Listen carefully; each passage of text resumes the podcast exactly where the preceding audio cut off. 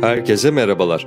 Bugün size dünyada ve Türkiye'de öne çıkan başlıkları aktaracağım. Birlikte Afganistan'daki son gelişmeleri, dünyadaki Covid-19'a karşı alınan yeni kararları ve tedbirleri, Amerika'nın güneyinde çıkan Ayda kasırgasını konuşacağız. Vakit kaybetmeden başlayalım. Bildiğiniz üzere yaklaşık 2 yıldır dünyanın ortak bir gündemi var. Covid-19 virüsü. Aşılamanın yayılmasıyla birlikte yaz başında kısmi bir rahatlama görülmüştü ülkeler yavaş yavaş açılma politikalarını uygulamaya başlamışlardı. Hatta ekonomi de bu yönde olumlu olarak seyrediyordu ki tekrar vaka sayıları tüm dünyada yükselmeye başladı. Şu sıralar tüm dünya delta varyantına karşı yeni önlemler almaya başladı.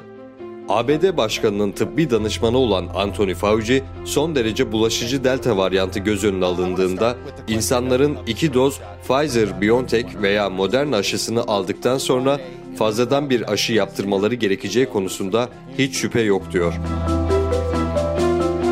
Amerikan Başkanı Joe Biden, Cuma günü yönetiminin İsrail Başbakanı'ndan aldığı tavsiyeye atıfta bulunarak aşılamadan 5 ay sonra takviye aşılar yapıp yapmamayı düşündüğünü öne sürmüştü. Atina'da aşı karşıtı protestolarda dün bir eylemci gözaltına alındı. Pazar akşamı başlayan protestolarda göstericilerle polisler arasında sinirler gerildi. Almanya Başbakanı Angela Merkel, Afrika kıtasının yakında Almanya'dan 70 milyon doz aşıya erişebileceğini söyledi. Aşı konusunun hukuki boyutunda da tüm dünyada tartışmalar devam ediyor. Ülkeler çeşitli yasaklar getiriyorlar, farklı farklı uygulamalar çıkartıyorlar. Bugün de enteresan bir olay yaşandı. Illinois'de bir yargıç bir annenin koronavirüse karşı aşı olmayı reddettiği için 11 yaşındaki oğlunu ziyaret etme hakkını iptal etti. Amerika'da buna benzer bir karar daha önce alınmamıştı. Cook ilçe yargıcı James Shapiro, oğlunun velayetini boşanmış kocasıyla paylaşan 39 yaşındaki Rebecca Fillit'in iğneyi yapana kadar çocuğunu bir daha göremeyeceğini söyledi. Bildiğiniz gibi tüm dünyada okullar yavaş yavaş açılırken yüz yüze eğitime geri dönülüyor. İsrail ve Amerika'da ise yüz yüze eğitim meselesi tartışılıyor. Öğrencilerin okulda maske takması zorunlu olacak bu iki ülkede de.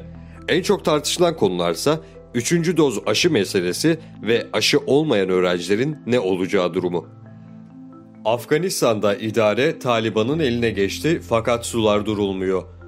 Amerika Birleşik Devletleri Afganistan'ın başkenti Kabil'de insansız hava aracıyla gerçekleştirdikleri roket saldırısıyla bir IŞİD timini yok ettiklerini duyurdu. Bu saldırıda aralarında çocukların da bulunduğu 10 Afgan sivilin de öldüğü söyleniyor.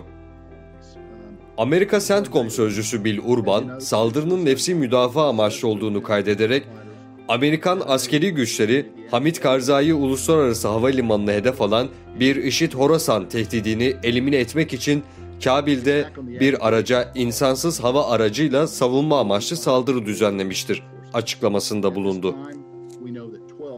Kısa bir süre önce sosyal medyada Taliban güçlerinin Kandahar Havalimanı'nda Amerikan Black Hawk helikopterlerini ele geçirdiğine yönelik bazı paylaşımlar yapıldı. Bu sosyal medya paylaşımlarında Taliban savaşları muharebe araçları içerisinde görüldü. Dünyanın diğer özel kuvvetlerinden ayırt etmenin zor olduğu bu Taliban güçlerinde alışılageldik uzun sakal, şalvar ve paslanmış silahlar yoktu. Amerika bugünlerde bir kasırgayla uğraşıyor. Ayda kasırgası pazar günü geç saatlerde Louisiana'nın iç bölgelerine doğru ilerledi. Amerikan Ulusal Hava Durumu Servisi sel ve fırtına uyarılarında bulundu. Ancak aynı zamanda Güneybatı Alabama için kasırga tehdidinin bir gecede artabileceğinden endişe duyulduğunu söyledi. Batı Şeria, pazar gecesi İsrail Savunma Bakanı Benny Gantz ile Filistin Başkanı Mahmut Abbas arasında Başbakan Naftali Bennett'in ABD Başkanı Joe ile yaptığı görüşmeden dönmesinden saatler sonra gerçekleşen ilginç bir görüşmeye sahne oldu. Gantz ve Abbas Ramallah'ta bir araya geldi. Bu görüşme son 10 yılda Mahmut Abbas'la İsrailli bir yetkili arasında yapılan yüz yüze ilk görüşme. Savunma Bakanı Gantz yaptığı açıklamada bu akşam Filistin yönetimi Başkanı Mahmut Abbas'la güvenlik politikası, sivil ve ekonomik meseleleri görüşmek üzere bir araya geldim. Ardından İsrail'in Filistin yönetiminin ekonomisini güçlendirecek önlemler almaya çalıştığını söyledim, dedi. Birleşmiş Milletler Atom Gözlemcilerinin yıllık raporundaysa Kuzey Kore'nin nükleer silahlar için plütonyum ürettiğine inanılan bir nükleer reaktörü yeniden başlatmış gibi göründüğü yazıldı. İzole olmuş olan ülkenin cephaneliğini genişletme çabalarını vurguladı.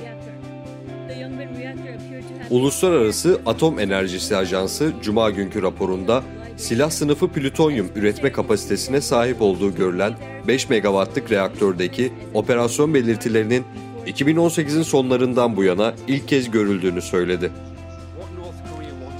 Kurum sonuç olarak Kuzey Kore nükleer silahlarının sayısını ve kalitesini artırmak istiyor, dedi.